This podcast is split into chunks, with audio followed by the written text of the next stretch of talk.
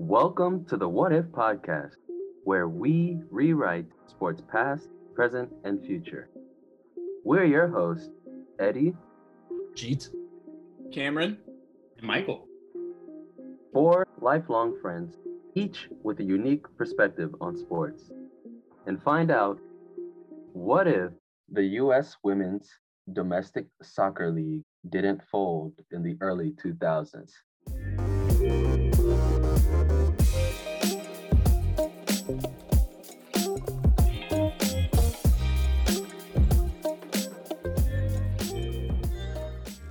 Hey, everybody. This is Eddie. My topic is on the Women's Soccer League and the Women's Soccer League in the US in particular. But before we get into that, we all know that baseball just started just a couple weeks ago. And I think it's kind of funny that I'm doing this little intro because I know very little about baseball. My favorite player is Melky Cabrera. Don't know who he is or what he did, but I just love the name Melky. But, anyways, yeah, so we're here just talking about our favorite baseball moments. So personally, I'd say we get back to sixth grade PE and we had like different sports units. So this happened to be the baseball unit and I was playing in the outfield and then somebody was at bat. They just swung it and it was like out there. I remember the ball was coming in my direction and then I remember looking up, just running at the ball, and I was saying, I got it, I got it, I got it. And then I just remember like everything went black. And then I looked in my glove and I had the ball in my hand, and everybody was like, Oh my God, Eddie, that was amazing. That has to be my favorite moment personally. Yeah, I remember that. I don't know if I was in your class. I just, you just always talk about it. I wish I, I wish I could have seen it in my mind again. It's the second time Eddie's brought it up today alone. No, just kidding. Oh.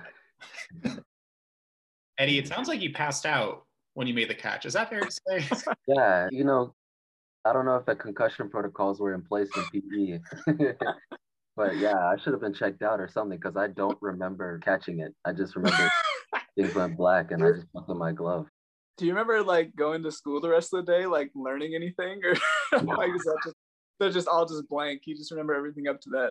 Yeah, the fact that I can't remember after that, that might be quite telling. Very intense baseball games out in the LMS fields. LMS, yeah.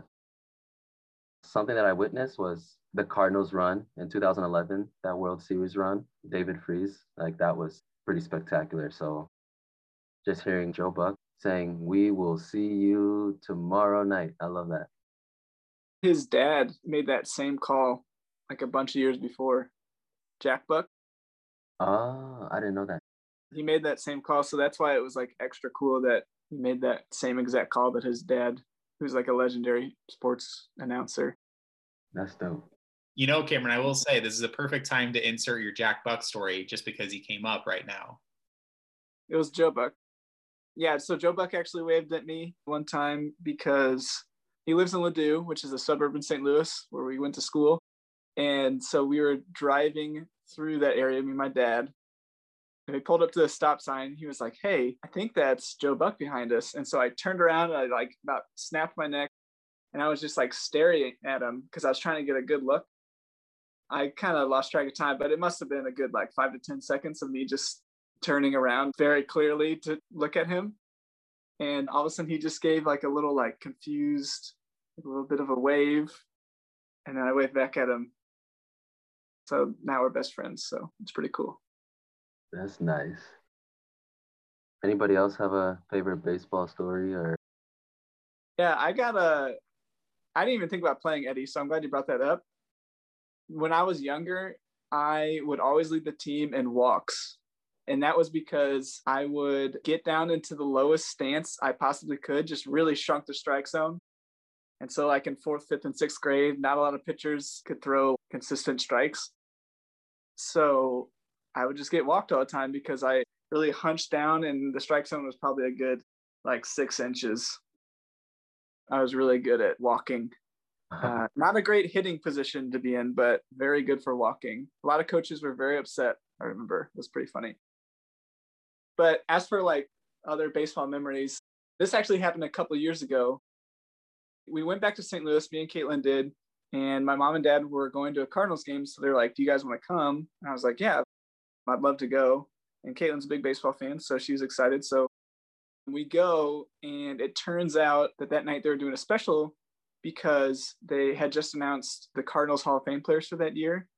And it was Jason Isringhausen and Scott Rolen. And if you guys know anything about me, you'll know that Scott Rolen is my absolute favorite player of all time in any sport ever.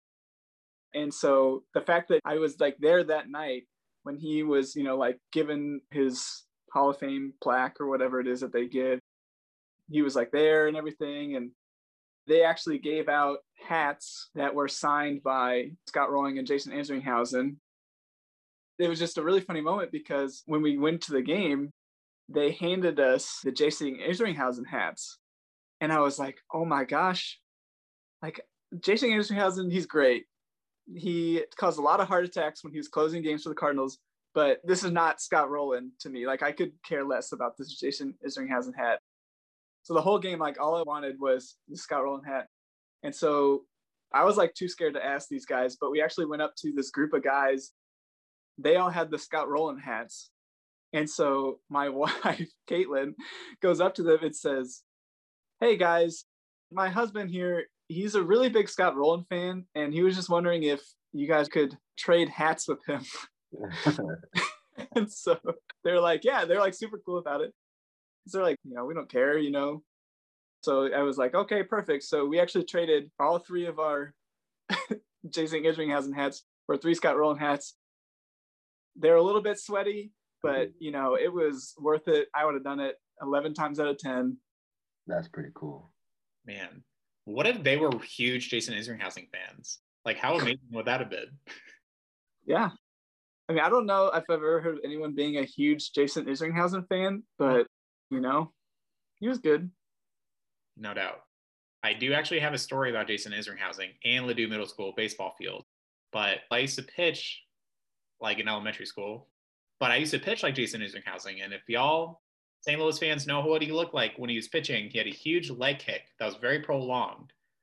And we were in like the bottom of the fifth, which is basically how many innings we played at the time. And we were down and we were batting. And for whatever reason, I was going to be pitching in the bottom part of the inning, which I thought was going to be taking place. So I was warming up with the coach in my little Jason Isringhausen stance. But lo and behold, there was not a chance for me to pitch. Like this was the end of the game whenever he stopped hitting. I didn't realize that until it was my turn to bat. So I was not prepared to bat, and I strike out swinging on the third pitch. That's my Jason Isringhausen story. I used to pitch like him. Can we get an example? I'll go into my batting stance and then you pitch like Jason Isringhausen. Cameron, you got to lead the way here, mate. You got to you got to walk into the batter's box, and I'll I'll step up to the mound. It's up to you, man.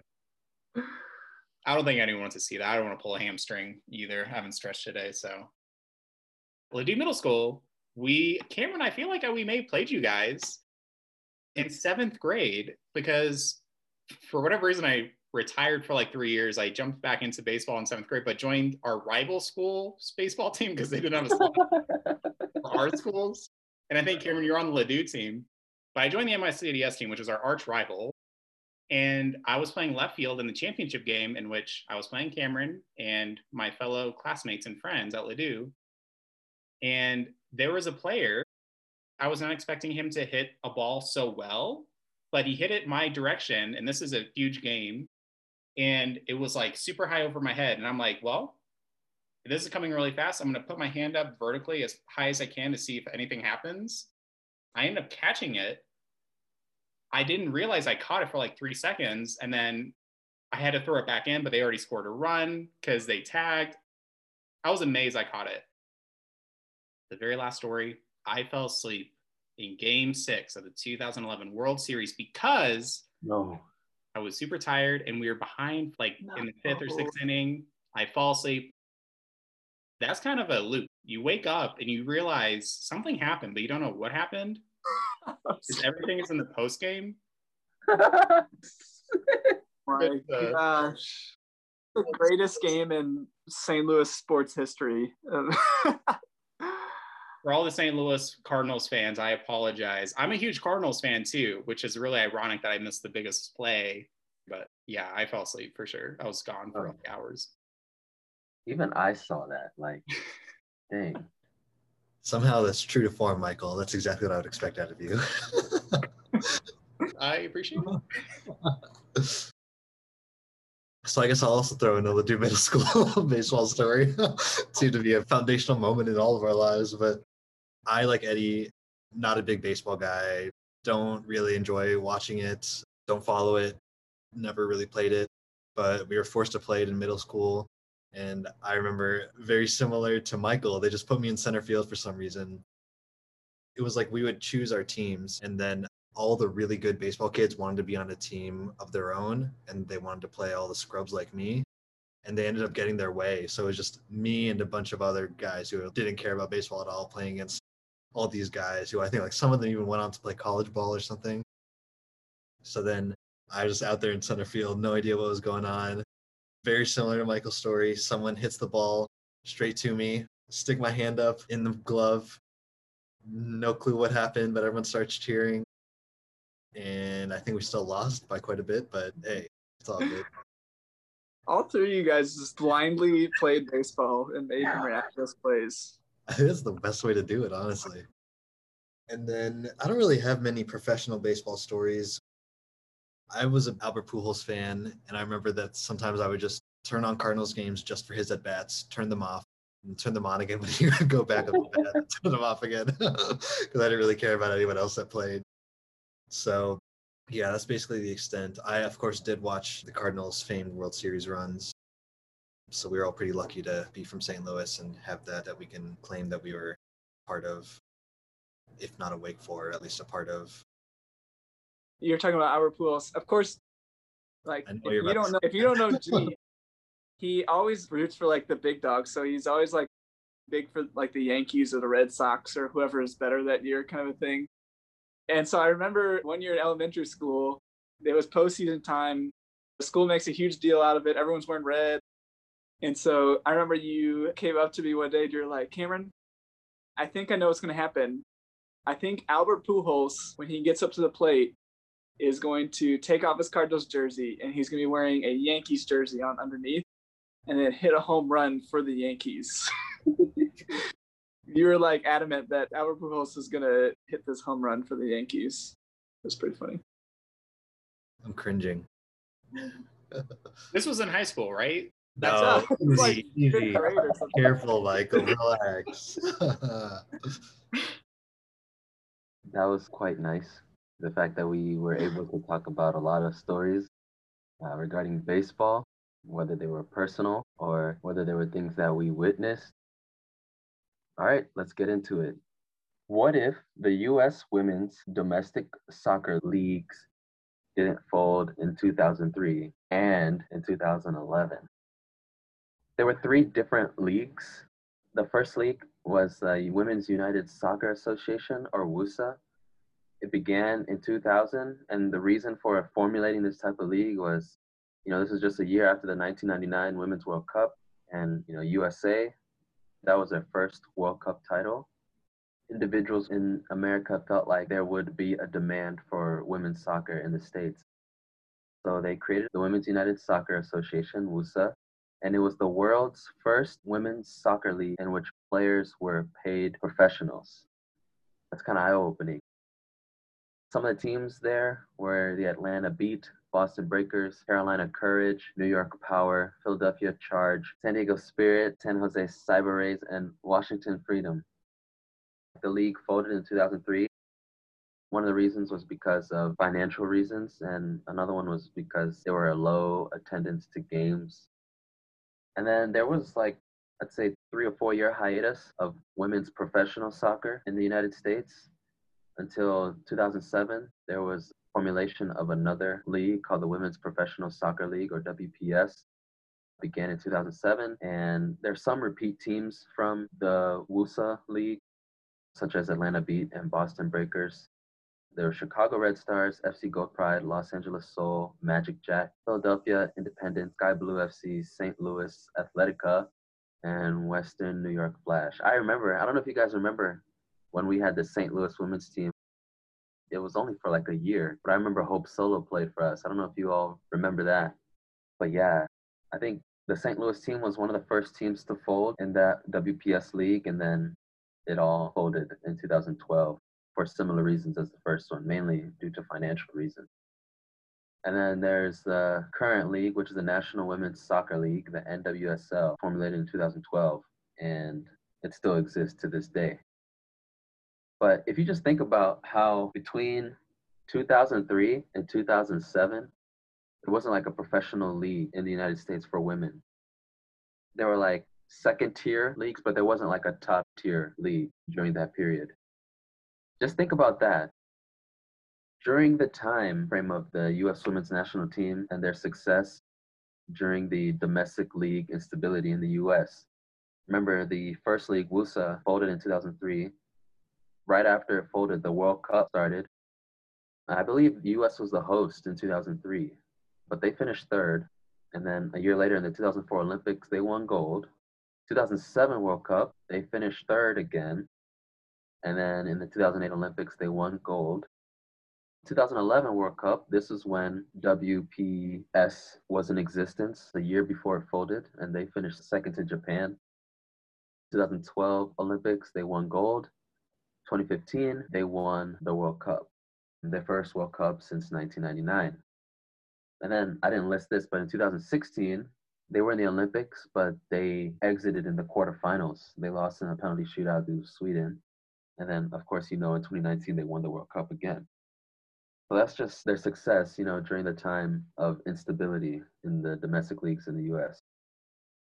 So, one of the main reasons why I wanted to do this topic is because of how so many of the women on the national team are moving from the NWSL and going overseas, mainly to England.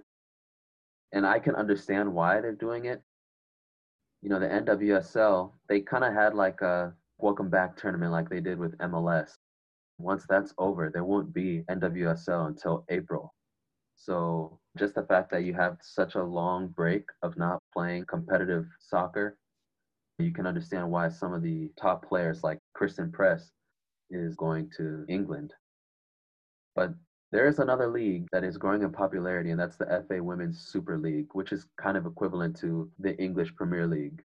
And Christen Press has moved to Manchester United, along with Tobin Heath and Sam Mewis and Rose Lavelle. They went to Manchester City, and then Alex Morgan, she's at Tottenham. A lot of these are short term deals for the likes of Christen Press and Tobin Heath. Those are short term deals. That's what I read. So their contracts end in 2021. So they could come back to the States next year if they wanted to. Or during the time that they're playing in England, they may enjoy it so much that they may not want to go back to the NWSL. These are my questions. How successful would the U.S. women's national team be if they had professional soccer from 2004 to 2006?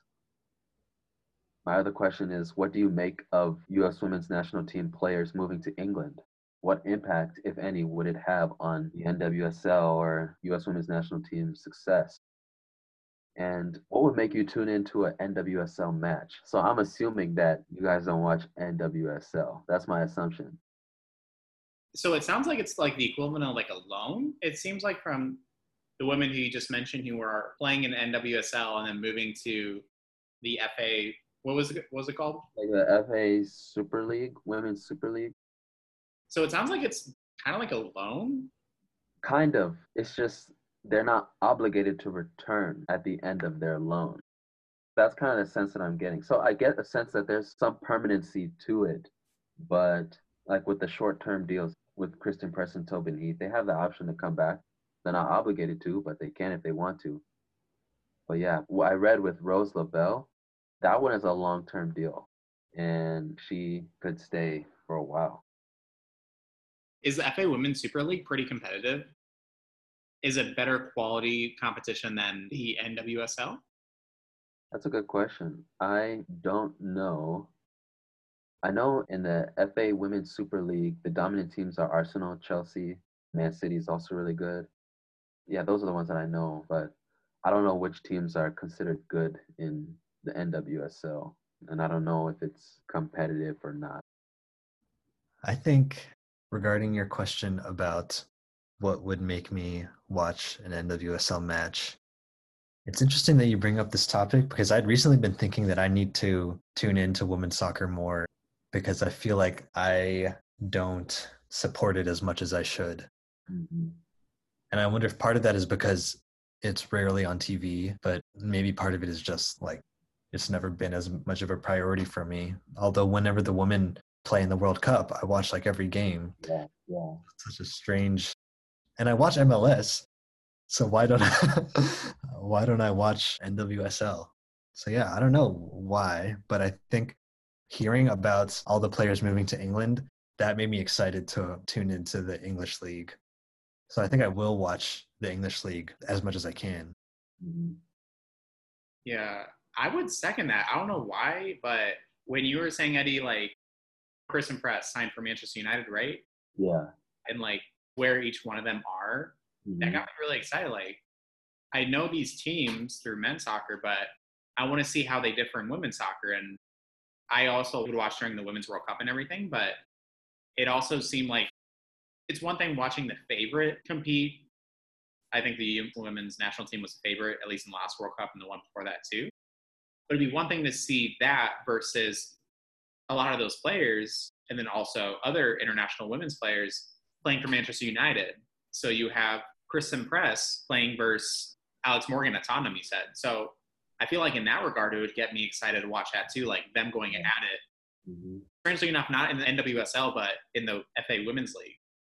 No, I get that. I feel the same way also. If I were to answer this, what would make me tune into a NWSL match? I think for me, the thing that's like really enticing about the Premier League is the packaging and like how commentators are so good and they have a good team that analyzes stuff at halftime, you know, things like that. Knowing how good the Premier League is and the fact that I ardently support Arsenal that's why I was more likely to tune into that FA Super Women's League match between Arsenal and West Ham. When I was watching that, the commentary wasn't that good. Like they had a commentator for the men's game, but you could just hear like in the sound of his voice. I don't think he sounded very enthusiastic about being there. So commentary is like really big for me. It doesn't matter if it's a famous commentator. I just want someone who is actually genuinely into the game and interested. And I think that sort of emanates in the way that how they are calling the game. So I don't know if the NWSL is like that. I don't know who their commentators are. I don't know if they have commentators that are really enthusiastic, but if they do, then that's what would make me tune in. I think one of the respected women in soccer broadcasting is Aly Wagner. Have you guys heard of Aly Wagner? Sounds familiar, but I don't quite recall who that is. So, from what I read when I was doing the research, that she was the first woman to commentate a game for the 2018 FIFA World Cup, like for the men's game. Like she was the first woman to do that. And she did a great job. I've known her for her analysis. I think she does a great job with analyzing and she has a great view of the tactics of the game and the positioning of players and things like that. So if she were to call games in NWSL, I'd totally listen because she has such a good perspective. Yeah, I, I really resonate with what you said about the package. Like the Premier League is shoved down your throat. We know it's such a big deal and it's just like the best league in the world. So it feels like we're watching something special when we're watching, even if it's like Brighton versus Southampton or something, you know? I think for me, at least as a fan, the only team that I'm a fan of is Real Madrid. But then every other sport, I'm just a fan of players. In basketball, I'm a fan of Steph and Giannis. So I don't really care about the team they're on. I think it might be the same with this, where I'm a fan of Christen Press, Tobin Heath, Rose Lavelle. So it doesn't matter what team they're on, but now that they're in a team that I can watch and that I recognize, like Michael, you were saying earlier, how seeing these teams that you recognize from the men's, that does excite me. Like that, that has me interested. I think I definitely check out a game, but if they weren't there and if it was just two teams that I didn't have any players that I like, then I think I probably would not watch it. But mm. that's true for any sport. That's not specific to women's soccer. I'd feel that way about any sport.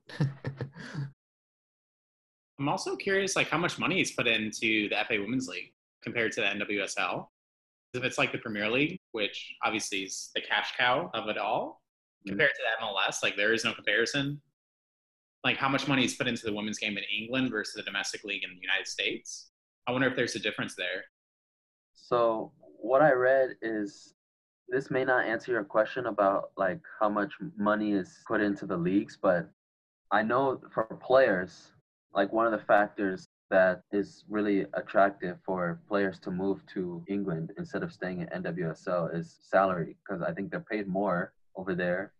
Because when you make that transfer to a team in England in the FA Super Women's League, you are acquired by the team like you're paid by the team. Whereas when it's NWSL, you're under the US Soccer Federation. You're not like acquired by the team, you're within the US Soccer Federation. So the pay is different in that regard, which I found interesting. It's not the same with MLS, is it? I think it's similar because MLS is like the NFL, where it's like all the revenue is divided equally amongst the teams or something like that. Don't quote me on that, but it's not any money that a team makes goes all to them. In that case, based off of your second question, Eddie, I don't know if the NWSL, like if they lose these really top players in their league to England or any other league that they go to, based off that and the history, I mean, if I were a domestic league and I lose, you know, the top players, especially the ones who are from that country, to another country entirely, another league, I don't know if that league would be successful anymore.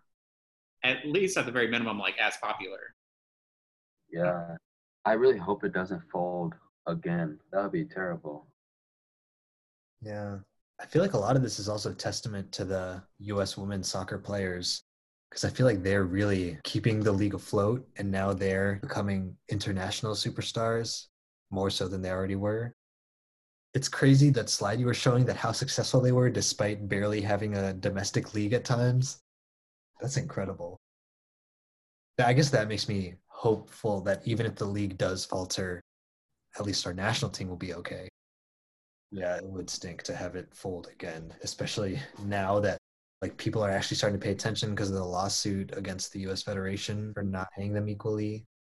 It would suck to have an end product of the success of these women be that the league that a lot of them played in won't exist anymore. I feel like almost a call to action to support women's soccer more because I feel like it's pretty bad that I don't. Like I love soccer and I love the US women's soccer players. So there's no reason for me not to support them in their club teams as well. Yeah. I remember after the could be the 2015, could be 2019 World Cup. But I remember I read an article like how to keep the momentum going because there's so much during the women's World Cup, like domestically, like, yeah, we're gonna win, we're gonna win. There's so much support nationally, which is great. But obviously after that, probably up until the next international tournament, especially the next World Cup, there's not a lot going on. So I remember reading an article that said things that you can do to support domestic women's soccer in the leagues is just tune into the games. And I know personally I haven't done that as well. So it's something that I probably should be doing as well. Because it's quality soccer, it's fun. I know the players, or most of them, or at least the top notch players. So yeah, I feel like there's a lot I can do to tune into these games. I think having said that, now this means I'm going to be supporting Manchester United. Because Christen Press and Tobin Heath are there.